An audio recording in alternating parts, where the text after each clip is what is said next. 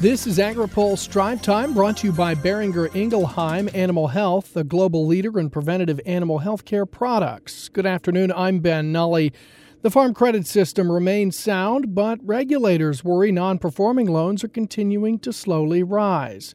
Speaking during a House Ag Subcommittee hearing today, Farm Credit Administration Chairman Glenn Smith said FCA is monitoring credit quality closely. We just had information last week in the third quarter and uh, the percentage of total loans within the system that are non-performing 90 days overdue acquired property a couple other categories in there is at 0.92%, less than 1%. Smith says that number does not sound alarming, but. What concerns me is in 2018, that number was 0.83. In 2017, that number was 0.67. I call it the creep. The creep of deteriorating financial quality. It, the numbers aren't alarming. We're not at a crisis situation, but it's not improving. He also pointed out more farmers are going to sources beyond banking and credit lenders, such as getting payday loans. Smith feared that also could set up long term problems. The House passed a spending bill 231 to 192 to fund the government through December 20th. The bill now heads to the Senate, where the upper chamber has until Thursday to pass the bill before government funding runs out. Today's drive time is brought to you by Boehringer Ingelheim Animal Health, a global leader in preventative animal health care products for livestock and companion animals. From Georgia to Missouri, Iowa to Puerto Rico, more than 3,000 U.S. employees power our business. Learn more at the link in today's drive time email.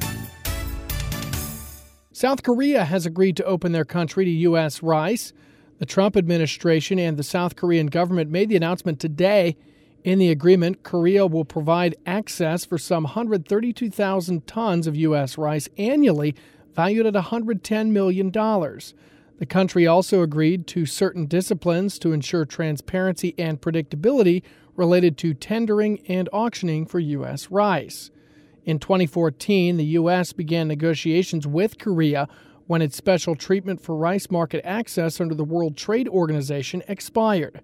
The agreement will take effect January 1, 2020. Wheat growers hope a U.S. China Phase 1 trade deal will happen soon as the industry faces trade headwinds overseas.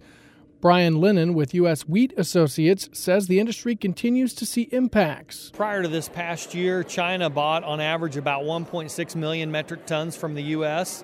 And in the last year, they've bought virtually none. Uh, they've committed to buy 160,000 tons. We actually haven't even shipped all of that yet. He says the group is working to get Chinese markets backed, but is focused on other areas of the world too. Working with Brazil.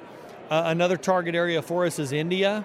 Uh, India is known for highly subsidizing their local farmers and buying really too expensive of wheat from their farmers and building up big global stocks. And then about every six or seven years, they'll dump that on the marketplace and and uh, kind of hinder the, the world market price for wheat.